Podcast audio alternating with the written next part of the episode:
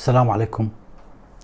من أكثر الأمور صعوبة هو أمر واحد هو أن تحب الحياة أن تحبها رغم قسوتها لأن الحياة هي كل شيء الحياة هي الرب. ولكي تحب الحياة فلا بد أن تحب الرب. تولستوي. الحديث اليوم عن رواية الحرب والسلام لتولستوي. هاي الرواية الفلسفية التاريخية.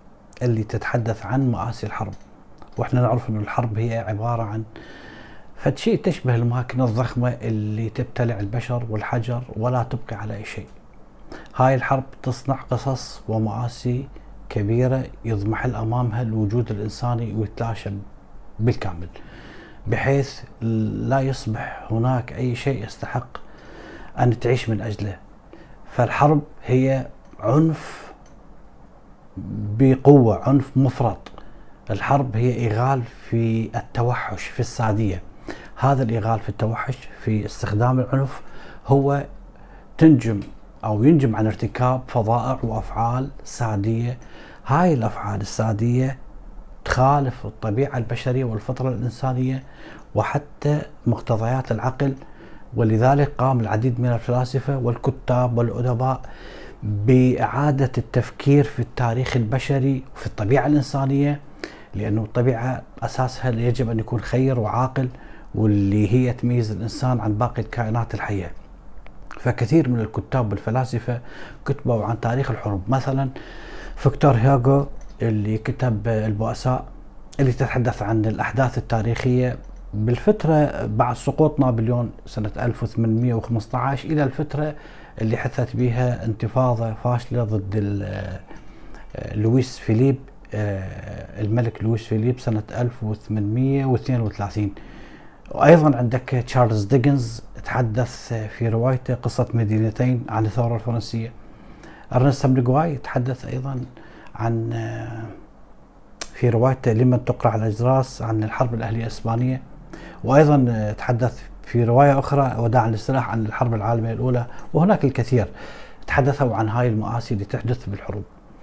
فكانت هناك نصوص روائية اهتمت بظاهرة الحرب لأن الحرب هي مختبر حقيقي للنفس الإنسانية. في الحرب تتجلى حقيقتها واضحة للعيان بدون أي رتوش بدون أي تصنع ومع ذلك تنطبع بالذاكرة بحيث لا يمكن للأحداث اللي عاشتها الدول عن طريق هاي الحروب أن تنسي منا كانت قدرة الحرب بجعل الأدباء والفلاسفة آه، تكون عندهم مخيلة للسرد الأدبي لأن هاي الحرب تستفز الملكة عند الروائي عند الأديب لأن بيها ضخامة وكثافة في المآسي في الأوضاع اللي تسيء للنفس الإنسانية اللي تحطم النفس الإنسانية اللي بيها آلام وبيها آمال بيها شر ومع ذلك بها أيضا خير بها ارتفاع بها انخفاض بها بها كل شيء في هذه الحرب.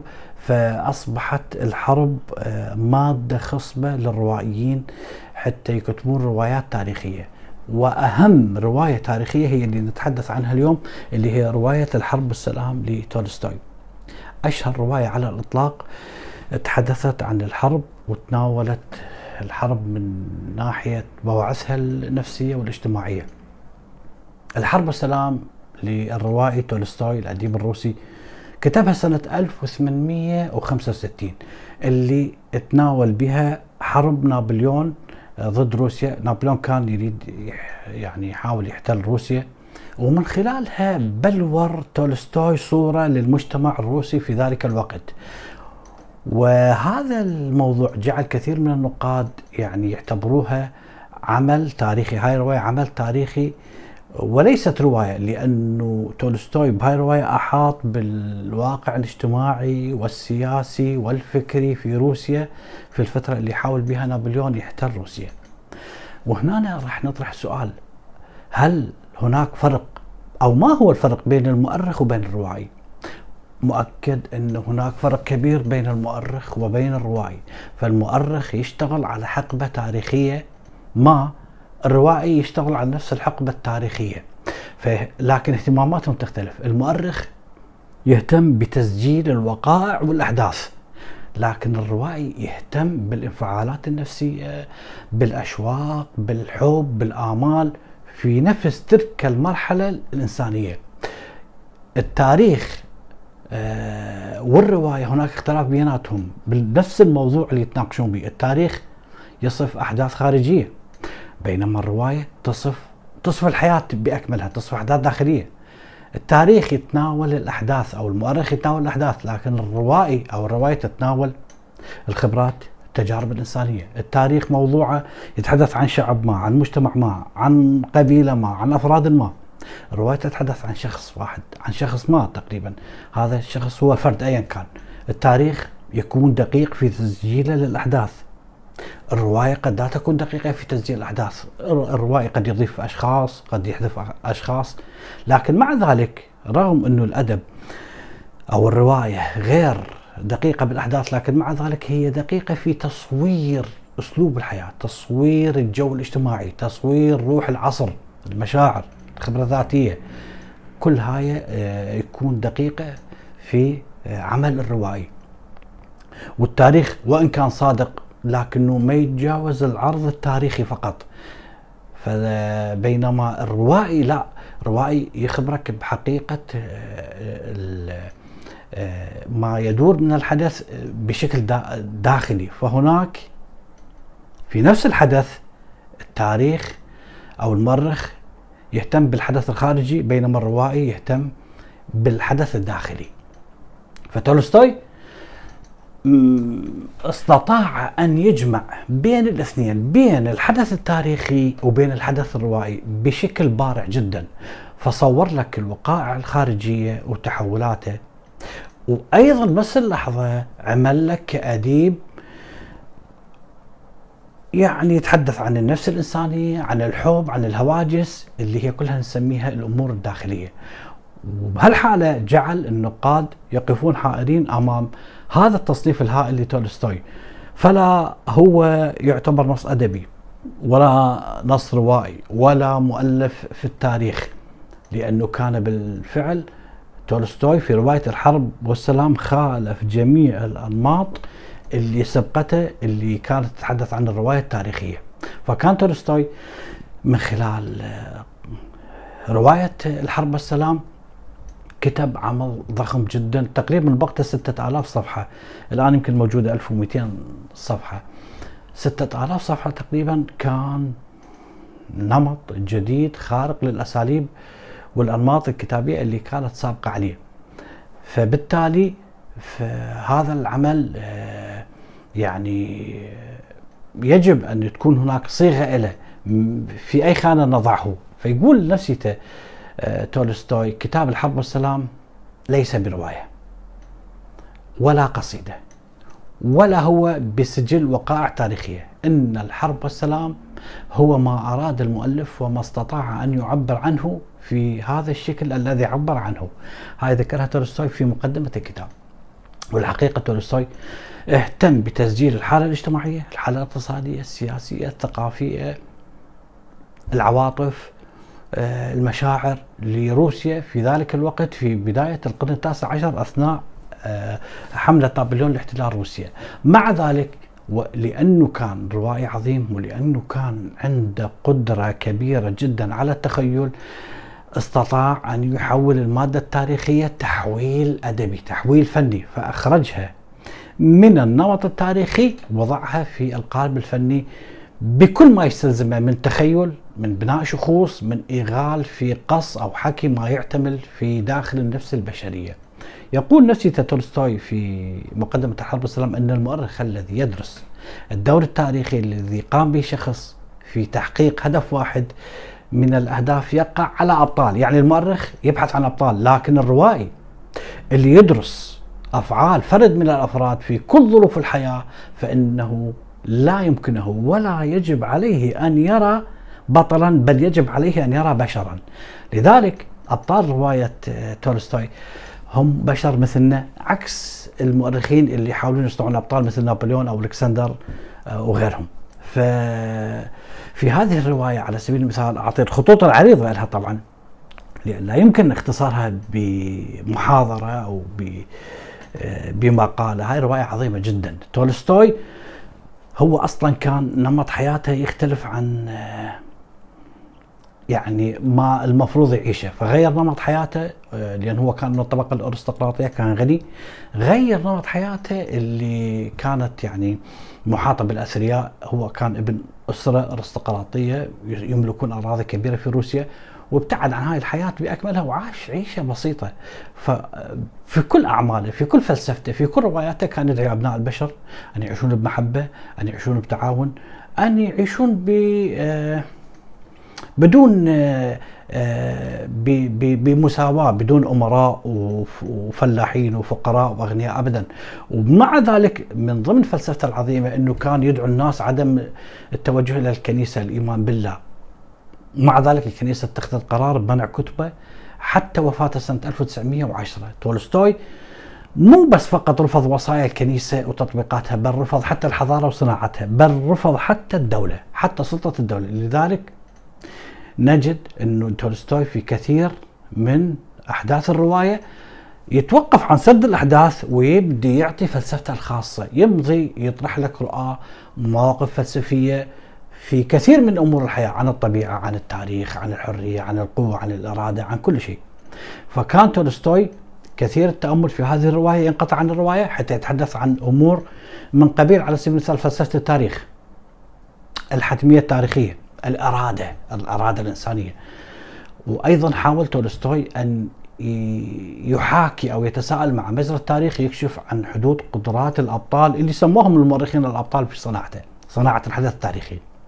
كان يسأل هل الحرب كانت نتيجة لإرادة من نعتبرهم أبطال مثل نابليون والكسندر أم لا أم أنه هؤلاء نابليون والكسندر وغيرهم لم يكونوا إلا جزء بسيط من حتمية تاريخية تسخر من ضحاياهم من أبطالها.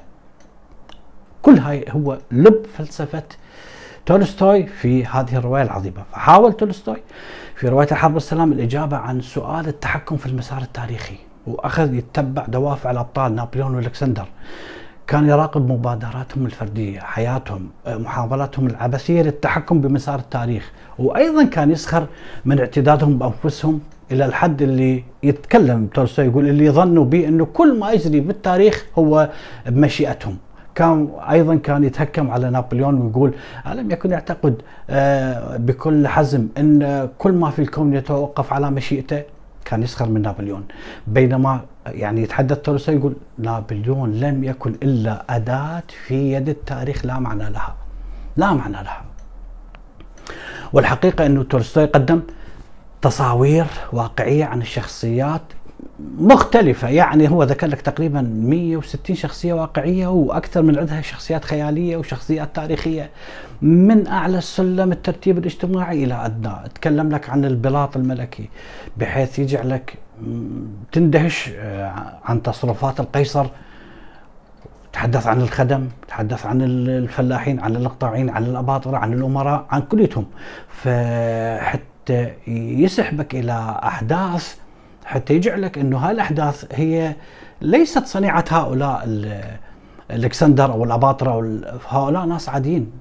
فيعيشون مثلنا بالضبط لكن من خلال العرض الجميع هاي الفواعل التاريخية في جميع الطبقات على بأكملها والأدوار اللي كل تلع... كل فئة تلعبها من الفئات في مجرى التاريخ راح نتوصل مع تولستوي إلى فكرة مهمة إنه آه، هؤلاء الأبطال في حقيقة أمرهم لم يكونوا أكثر من رجال عاديين بما فيهم ألكسندر. نابليون يخضعون هؤلاء الرجال لنفس الظروف اللي نخضع لها إحنا الناس البسطاء أو اللي بالرواية الفلاحين الأباطرة الأمراء الكادحين الجنود. يتحدث آه تولستوي عن قيصر ونابليون. ف من خلال روايته يتحدث عن إلكسندر الأول وهو بقصره محاط بالخدم بالحاشية مستشاري راح تشعر إنه هذا إنسان عادي جدا لا يختلف عن أي رجل آخر عادي ولا يمكن لهذا الرجل أن يتحكم مسار التاريخ، حين يتحدث عن نابليون وهو جالس في الحمام ينتظر شخص يعني يعني خلينا نقول يفرق ظهره أو يحميه وهو قصير نابليون كان لا يمكن لهذا الشخص أن يكون الملهم اللي غير تاريخ أوروبا والعالم بأكمله، بل انسان عادي جدا ليس هو إلا جزء من حركة التاريخ وليس صانع للتاريخ. فالحقيقة إنه آه، تولستوي يتحدث عن إرادات متكاثرة، هاي الإرادات المتكاثرة هي اللي تتحكم بالتاريخ وليس نابليون أو غيره. فبلور تولستوي رؤية للتاريخ على أنه هذا التاريخ ينتظم وفقا لإرادات متكاثرة لا نهاية لها، فالتاريخ ليس هو الذي يصنع كما يقول المؤرخون ليس هو الذي يصنعه الرجال العظماء بل الآخر هذا الآخر من؟ هذا الآخر اللي تحتم مجموعة من الظروف كثيرة وأسباب وتفاصيل كثيرة في تراكماتها. من هنا قام تولستوي بتحطيم الهوس الموجود عند المؤرخين الذين كانوا يقولون إنه آه، حركة التاريخ هي تعتمد على الشخصيات الكبرى التي تكون قادرة على آه، التحكم في سيروره التاريخ ابدا. وبالتالي نقد المؤرخين فوضع تفسيرات المؤرخين اللي تحدثوا عن الحرب النابليونية موضع التساؤل. فيقول تورساي على سبيل المثال إن المؤرخين يظهرون بتأكيد خالص إنها يعني أسباب الحرب اللي حدثت والمأساة اللي حدثت بسبب احتلال نابليون لروسيا. إنها آه، اخطاء دبلوماسيه إنها بسبب طمع نابليون. إنها بسبب عناد ألكسندر. يتحدث يقول لو كان الأمر كذلك يعني أخطاء آه، دبلوماسية طمع ألكسندر آه، آه، عناد ألكسندر طمع نابليون. كان يمكن تفادي الحرب بأنه تكون مفاوضات جيدة وكل من وتنتهي على خير وسلام. بمثل هاي الحالة تنتهي الحرب وتغدو غير ممكنة الوقوع منذ البداية. انتقد تولستوي هاي النظرة عند المؤرخين ومحاولات تفسيرهم أحداث التاريخ. انتقدهم فالأمر اللي قاد إلى الاعتقاد كان يعتقد تولستوي أن المؤرخين لم يستطيعوا تناول التاريخ بشكل سليم أبدا بقدر ما أساء هؤلاء المؤرخين للتاريخ. لماذا؟ لأن هؤلاء المؤرخين اللي يتحدثوا عن هاي مثلا هاي الحقبة كانوا يختارون حدث معين ويركزون على عدد قليل من الأفراد وهذا هو خطأهم الكبير. لأن المؤرخين لم يسلطون الضوء على كانوا أو يسلطون على بقعة صغيرة من التاريخ ويتجاهلون عن عمد أو بدون عمد جوانب عديدة من التاريخ. وقد تكون هذه الجوانب الأخرى من التاريخ هي أهم من الجوانب اللي يسلطون عليها. المؤرخين ما يركزون على معرفة الأسباب بقدر ما يركزون على الأسباب التاريخية. فعنده كلام جدا جميل تولستوي يقول آه لا يوجد ولا يمكن أن يوجد سبب لحدث تاريخي. عدا السبب وراء كل الأسباب. فتولستوي يشبه التركيز على الأسباب بقوله يقول الأرض ثابتة والشمس تدور حول الأرض. هذا بالضبط يضرب مثل عنه الأسباب اللي يبحثون عنها. هم يعتقدون ان الأرض ثابتة وابحث عن أسباب حتى تأيد هاي نظريتك الخاطئة. فمثل هاي الرؤية ما تصلح كتفسير لحركة الكواكب. لأن تركيز المؤرخين مثل ما يقول تولستوي على الأسباب راح يعميهم عن رؤية قوانين التاريخ. لأن اكتشاف هذه القوانين تصبح ممكنة عندما نتجاهل محاولة العثور على السبب وراء إرادة رجل واحد. ونفس الشيء باكتشاف قوانين حركة الكواكب. حتى تكون ممكنة فحسب فقط حينما ما نعد نؤمن أن الأرض ثابتة والشمس تدور حول الأرض. فنفس الشيء وبذلك يحاول تولستوي تسلسل الأحداث وفق حبكة روائية ممتازة بين العقل يوازن بين العقل وبين تطبيق رؤية فكرية رائعة. وعن طريق مواقف فكرية تحدث بين الشخصيات ضمن الإطار الفكري والفلسفي. ومن خلال هذا الإطار ومن خلال هذه الأطروحات أراد تولستوي تحليل الأفكار عبر شخصيات الروائية. فجاءت الحرب والسلام مفعمة بأفكار فلسفية اللي طرحت كثير من التساؤلات الشائكة عن طريق أبطال الرواية مثل نابليون والقيصر ألكسندر.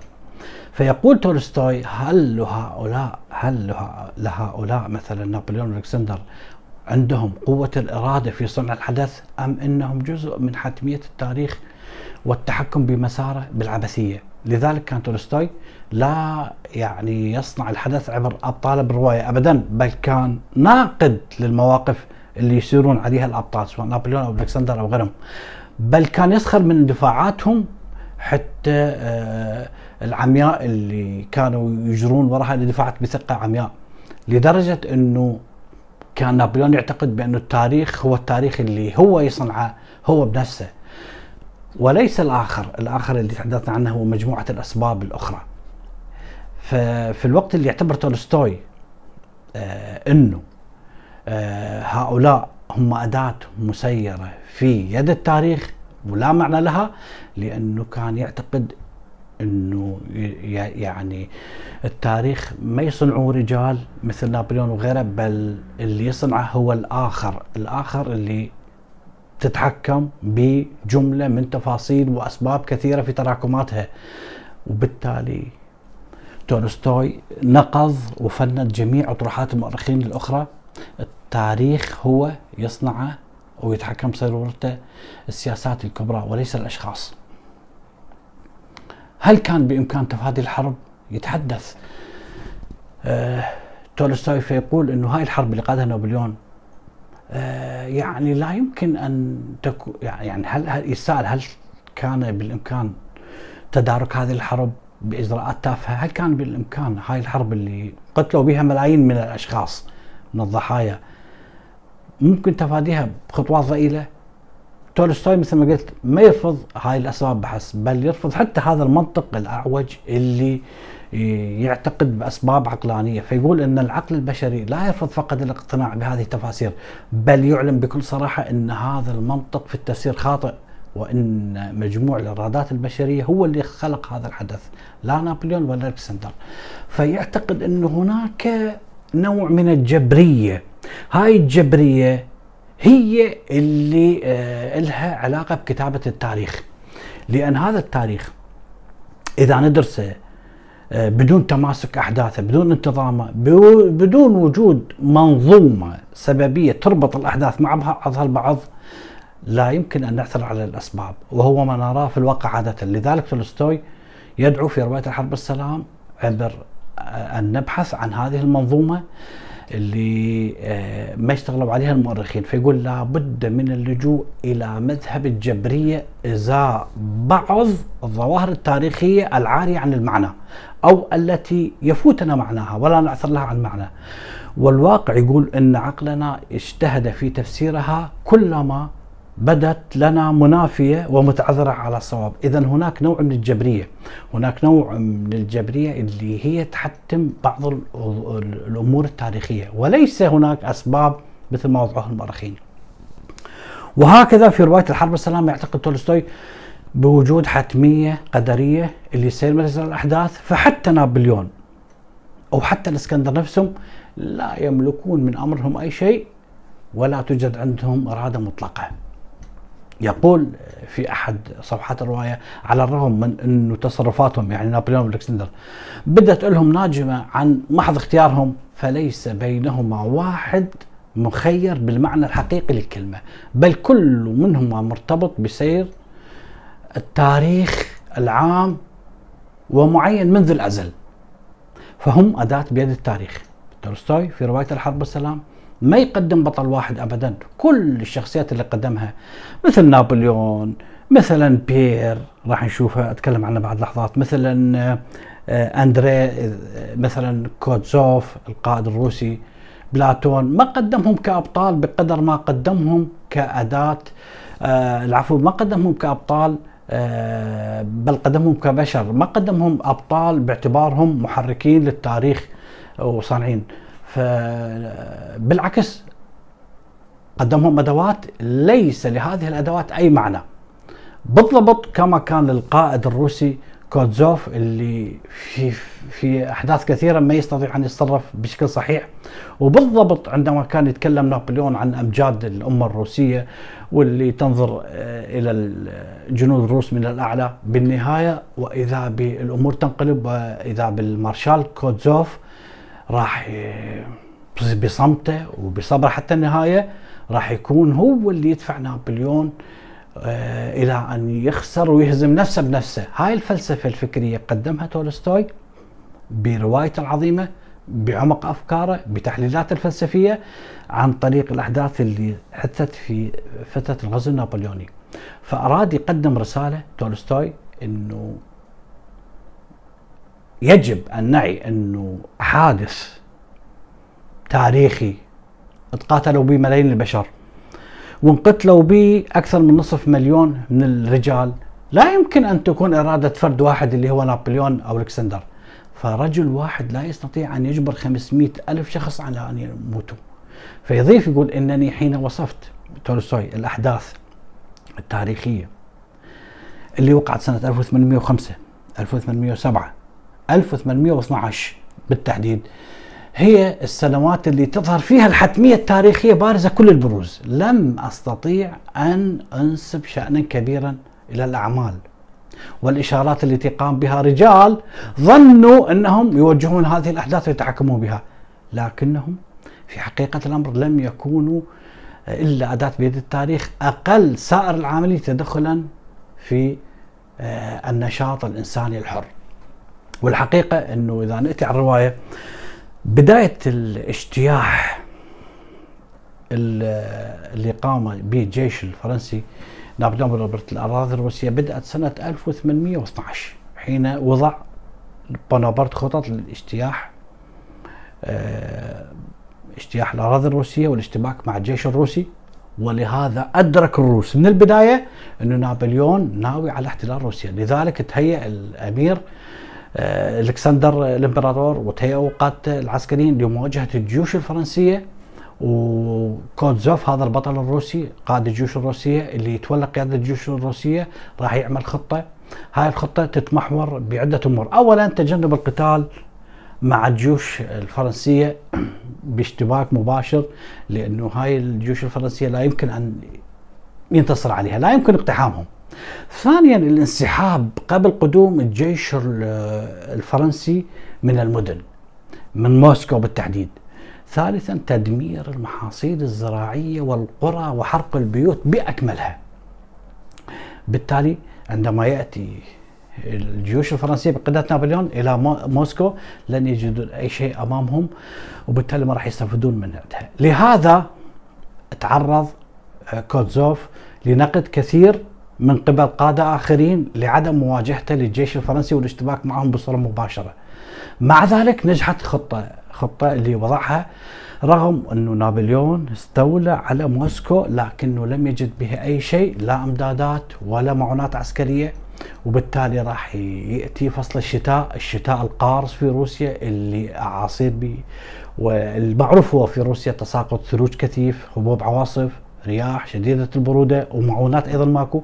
هذا اللي جعل نابليون يبقى في موسكو لمدة شهرين وكل اعتقاد نابليون أنه آه إمبراطور روسيا ألكسندر راح يوافق على شروط الاستسلام ولكن الروس لم يستسلموا ولم يظهروا أي نية للاستسلام.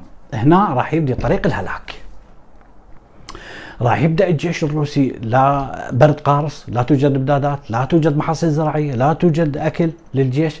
فراح يبدأ الجيش الفرنسي بالانسحاب على شكل أرتال طويلة من روسيا تحت أجواء العصف والبرد القارص لأن الخطة اللي وضعها المارشال كوتزوف أنه يجب أن يتبعون طريق الهلاك اللي صارت عليه الجيوش الفرنسية المنسحبة من روسيا. لم يكن لديهم أي خيار آخر.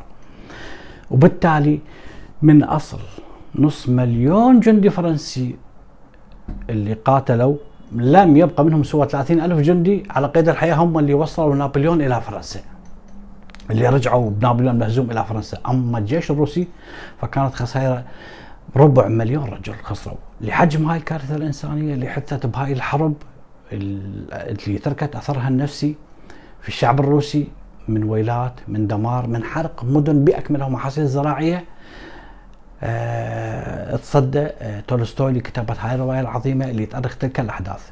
والحقيقة أنه وضع بها شخصيات كثيرة أساسية وتاريخية ومتخيلة تقريبا 160 شخصية حقيقية ما عدا يمكن الأكثر من عندهم شخصيات تاريخية اللي خلاها بهاي الرواية. ومثل ما قلت يمكن صفحاتها الآن موجودة 1250 تقريبا صفحة وبقتها 6000 صفحة كانت. والحقيقة إذا نتحدث عن الرواية بها ثلاث شخصيات أساسية. آه، هو أكثر لكن للاختصار. عندنا ناتاشا. ناتاشا هي فتاة جميلة جدا روسية وأمورة ودلوعة أيضا ومليئة حياة وفرح وسعادة وسرور لكن الأحداث راح تفعل فعلها في ناتاشا. ناتاشا تحب الأمير أندريه. أحد الأبطال رقم اثنين. الأمير أندريه آه يريد يتزوج ناتاشا لكن والده يرفض لأنه آه ناتاشا أسرتها أسرة متواضعة بينما آه أندري أمير يعني من أسرة توب. يصطدم الأمير أندري مع والده لكن والده يقدم له اقتراح عقلاني. يقول له يخبره الابنه يقول له أندري أنا ما عندي مانع إنه تتزوج ناتاشا. لكن مو الآن بعد سنة. بعد سنة فكر. إذا بعد سنة قررت إنه لا زلت تحبها اتزوجها وأنا أبارك لكم زواجكم. لكن آه، آه، بعد سنة قد يتغير رأيك وما تتزوجها خير على خير. okay okay. فيتفق الابن مع أبوه. فيذهب الامير أندري إلى ناتاشا ويخبرها انه والده آه، شرط عليه إنه بعد سنة يعني لا أستطيع أن أتزوجك. ولازم نصبر سنة وهو يروح للجيش وهي تبقى تنتظره. لكن ناتاشا بغياب الامير أندري آه، يغويها أحد الضباط الروس. وتتفق معه بأحداث طويلة طبعا إنه آه، يتزوجون بالسر وينهزمون. لكن عندنا شخصية أخرى رقم ثلاثة هو بيير صديق أندري ينقذها بالوقت الضايع لأن هي كانت ناوية إنه تهرب مع هذا الضابط وتفر فيخبرها إنه هذا الضابط متزوج من أمرأة بولندية وما يحق له وهذا مجرد إنه يعني يقضي وقت معاك ويضحكك. يضحك عليك ويتركك. فتتحطم. يعني ناتاشا يوصل الخبر الامير أندري ويقول الحمد لله يعني متزوجتها يكرهها. بعد ذلك يأتي آه، بيير آه، يطلب إيدها للزواج لكن هي ترفض. يعني في نهاية الرواية بعد أن يقوم الروس بحرق موسكو ينسحبون راح نشوف أنه ناتاشا آه، موجودة في إحدى العربات. وبنفس العربة تقريبا الأمير أندري وهو مصاب بجروح بالغة آه، جروح مميتة تقريبا. فتلتقي مع ناتاشا واللي يريد يقرأ الرواية يكملها شوف ما هي نهاية الأحداث. الشخصية الثانية المهمة شخصية بيير هذا ابن غير شرعي لأحد آه، يعني كونت روسي. كان رجل عابث وسكير وكذا. تحول بمجرد وفاة أبوه بين ليلة وضحاها من شاب غريب الأطوار إلى أكثر إنسان مرغوب بالزواج منه بكل روسيا. فتطور شخصيته يحاول أن يبحث عن ذاته فينضم تارة مرة ينضم إلى الماسونية. بعدين يتزوج امرأة جميلة جدا هيلين ويطلقها. هو هذا نفسيته بيير الروسي كان معجب بنابليون اللي يعتبره أيضا آه، يعني محرك آه، صاحب أفكار عظيمة الثوره الفرنسيه وغيرها. اللي حطم ملوك أوروبا. فكان يعتقد آه، إنه هذا الرجل عظيم لكن تتغير بعد دمار روسيا إنه يجب أن يختال نابليون فيذهب وهو مدني للحرب لكنه مع ذلك يقع اسير عند الفرنسيين. وخلال ذلك راح يمر بيير بتحولات حقيقية شاملة تطرح على نفسها أسئلة وجودية. وكانت هاي الأسئلة الوجودية هي محور النقاش بينه وبين الأمير أندري اللي كان يحب ناتاشا. مثل ما قلت بيير كان يحب نابليون على اعتبار إنه محرر العالم. بعدين يكره عندما يشاهد الدمار اللي حل ببلد روسيا والقتل والسلب والنهب. ومثل ما قلت يتم أسره من قبل الفرنسيين يعني موسكو المحترقة لأن هو يذهب إلى موسكو لكن ما ينسحب. عندما ياتون الروس يلقون القبض عليه. عندما يقرر يقررون الفرنسيين العفو الانسحاب من موسكو يأخذون معهم كأسير. وعند انسحابهم تفعل بهم القوات الروسية الأفاعيل. فهم منسحبين تبدي القوات الروسية تدميرهم بأكملهم وتلاحقهم وتقتلهم. ومن ضمن بشاع الحرب أنه أحد القادة الروسية يقول لا نريد اسرى يعني اقتلوا أي فرنسي. والفرنسيين أيضا نفس القسوة. هنا آه، عندما كان آه، اندريه تحت الاسر ينقذ أحد القواد هذا القائد كان عشيق هيلين زوجة بيير.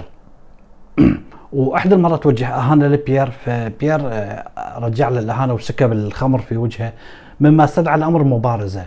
عندما ذهبوا للمبارزة بيير وجه طلقة إلى جسم هذا الضابط لكنه ما مات. فالآن هذا الضابط بعد هاي الأحداث هو اللي ينقذ آه، بيير من آه، من القوات الفرنسية. فلاحظ إنه الأحداث شلون ويعتذر من عنده يقول إحنا ما كان المفروض انه إنه نتبارز تلك المبارزة الحمقاء ويخبر أيضا إنه هيلين طريقته أيضا ماتت. الشخصية المهمة أيضا الأمير اندريه اللي تحدثت عنه اللي كان يحب آه، ناتاشا وتركها.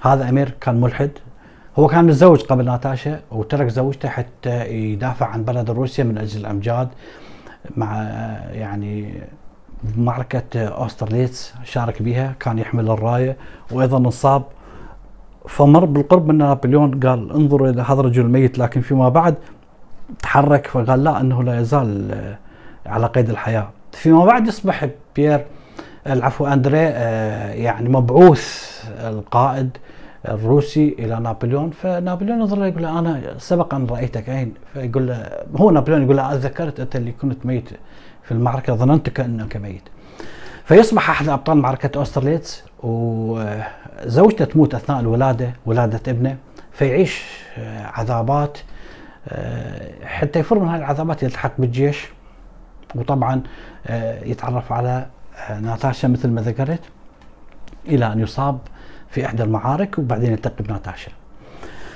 الروايه هاي العظيمة يحلل بها تولستوي أسباب الهزيمة. يحلل هزيمة نابليون طبعا باعتباره من القادة الأوروبيين المتغطرسين اللي ما كان يدافع عن بلده بقدر ما كان يبحث عن أطماع أخرى، ما عنده قضية قضية شعب بل كان آه، مجرد يعني إنسان آه، يحب أن يذل الدول ويسيطر على الشعوب وكذا. فكانوا يعني يعتبرهم سذج ومتغطرسين آه، إلى أبعد حدود. من ضمنهم كان نابليون اللي كان يعتقد إنه بامكانه التحكم بمصير العالم بأكمله وتحكم مصير أوروبا بالتحديد وجيش الفرنسي ممكن أن يدمر ويهزم أي أي دولة لكن كانت أقصى نتيجة واجهتها بحقيقة غطرسته هو إنه لم يستطيع أن يواجه الواقع بينما كان على الطرف الآخر القائد الروسي كوتزوف على العكس تماما حيث كان يدرك سلفا إنه نابليون راح يصير بهذا يصاب بهزيمة نكراء. لذلك كان متأني وصابر لأن يدرك مجريات الأحداث بدون غطرسة بدون آه، آه، انفعالات بدون آه، هاي الإجرام اللي كان يقوم به الجيش الروسي. فتجنب من البداية مثل ما ذكرت مهاجمة الجيش الروسي لأن لم يكن إلا طاقة به وبالتالي مثل ما قلت آه، استدرجوا الجيش الروسي إلى موسكو وواجهوا يعني واجه أقصى هزيمة. لذلك تولستوي يعتبره بطل روسيا القومي بسبب إدراكه آه، مسبقا إنه الجيش الفرنسي يجب أن يهزم رغم كل الانتقادات اللي كانت توجه له والحقيقة هنا أحب أذكر شيء واحد إنه الفيلسوف هيجل فيلسوف هيجل كان يحب نابليون أيضا. وقال عنه بعد أن لمحه وهو يعبر مدينة يينا اللي كان بها هيجل بسرعة البرق. رأيت الإمبراطور بطل هذا العالم يمشي في المدينة يستطلع. إنه لشعور رائع. أن ترى مثل هذا الشخص هنا في هذه اللحظة. ممتطيا جوادا يجول في هذا العالم ويخضعه. هذا الرجل المذهل يدفعك حقا لاحترامه. طبعا هم حتى الجيش الفرنسي بعد مدحهم هيجل آه، سرقوا آه، الأثاث وسرقوا يعني أدوب استطاع هيجل أن ينفذ بالكتب آه، بعض الكتب مالته. نابليون جسد في شخص روح العالم حسب فلسفة هيجل بالبداية. وهو وهو كان يعتبره القوه المحركة للوجود. الفيلسوف هيجل رحب بنابليون بالبداية كل الترحيب مع العلم إنه كان يعني يغزو بلاده لكن هذا مو خيانة من جانب هيجل بل لأنه كان من أشد المتحمسين لافكار الثورة الفرنسية اللي كان داعم لها وكان يعرف إنه هاي الثورة الفرنسية هي تجسيد حركه التاريخ الصاعدة. وبالتالي فماكو داعي إنه يحزن على النظام الرجعي اللي كان في ألمانيا وهو بالأصل كان يحاربه فلسفيا في الوقت الذي كان نابليون يحاربه عسكريا أو سياسيا خلينا نقول.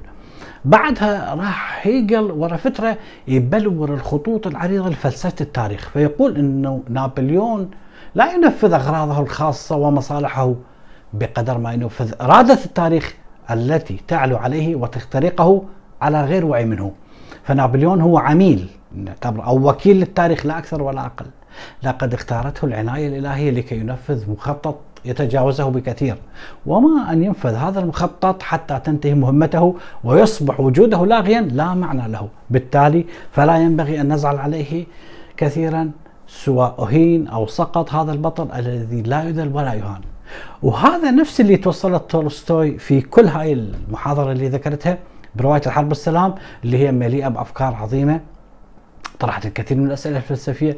فيسأل تولستوي مثل ما ذكرت هل يملك نابليون. والقيصر قوة الإرادة في صنع الحدث أم أنهم جزء من حتمية التاريخ والتحكم بمساره بالعبثية؟ فكان تولستوي خلال هذه الرواية ناقد للحدث التاريخي أكثر من عنده صانع لأبطال بالرواية. كان ناقد للمواقف اللي يصيرون بها الأبطال. كان يسخر من اندفاعاتهم الحميمة وراء الثقة العالية بأنفسهم لدرجة أن نابليون كان يعتقد بأنه صانع التاريخ بأن التاريخ هو التاريخ اللي يصنعه هو بنفسه وليس الآخر. فما كان من تولستوي إلا أن اعتبر نابليون مجرد أداة مسيرة بالتاريخ لا معنى لها. هيجل طبعا مواليد 1771 وتوفى 1831 بينما تولستوي مواليد 1828 وتوفى 1910 يعني عندما توفى هيجل كان تولستوي عمره ثلاث سنوات فلذلك هذا الفضل في فلسفة التاريخ كله لهيجل. وهنا آه راح يصير إنه عد كان يعتقد آه آه بالبداية إنه التاريخ آه، أو المؤرخين كانوا يعتقدون ان التاريخ ما يصنعه الرجال آه، أو أو تولستوي كان يعتقد إن التاريخ ما يصنعه رجال مثل نابليون أو القيصر بل يصنعوا تصنع هذا التاريخ جملة من التفاصيل اللي قلت الآخر تصنع جملة من التفاصيل وأسباب كثيرة بتراكماتها، هاي الأسباب الكثيرة بتراكماتها هي اللي تصنعها، فلولا ملايين الجنود ولولا ملايين الضباط والفلاحين لما استطاع نابليون أن يقود حملة عسكرية يفتتح العالم، لولا التأييد الشعبي لما استطاع أن يؤسس فرنسا الحديثة، لولا الثورة الفرنسية، لولا قتل الملك. وبهذا راح يناقض تولستوي مثل ما قلت كل أطروحات المؤرخين القائلين بأن التاريخ تصنع شخصيات سياسية كبرى. باختصار التاريخ لا يتقدم إلا عن طريق أشخاص مثل نابليون. أنه يتعكز عليهم لكي يستطيع أن يقفز قفزات عملاقه إلى الأمام. وأخيرا من أكثر الأمور صعوبة امرا واحدا هو أن تحب الحياة. أن تحبها رغم قسوتها. لأن الحياة هي الرب الحياة هي كل شيء ولكي تحب الحياة فلا بد أن تحب الرب تولستوي شكرا لكم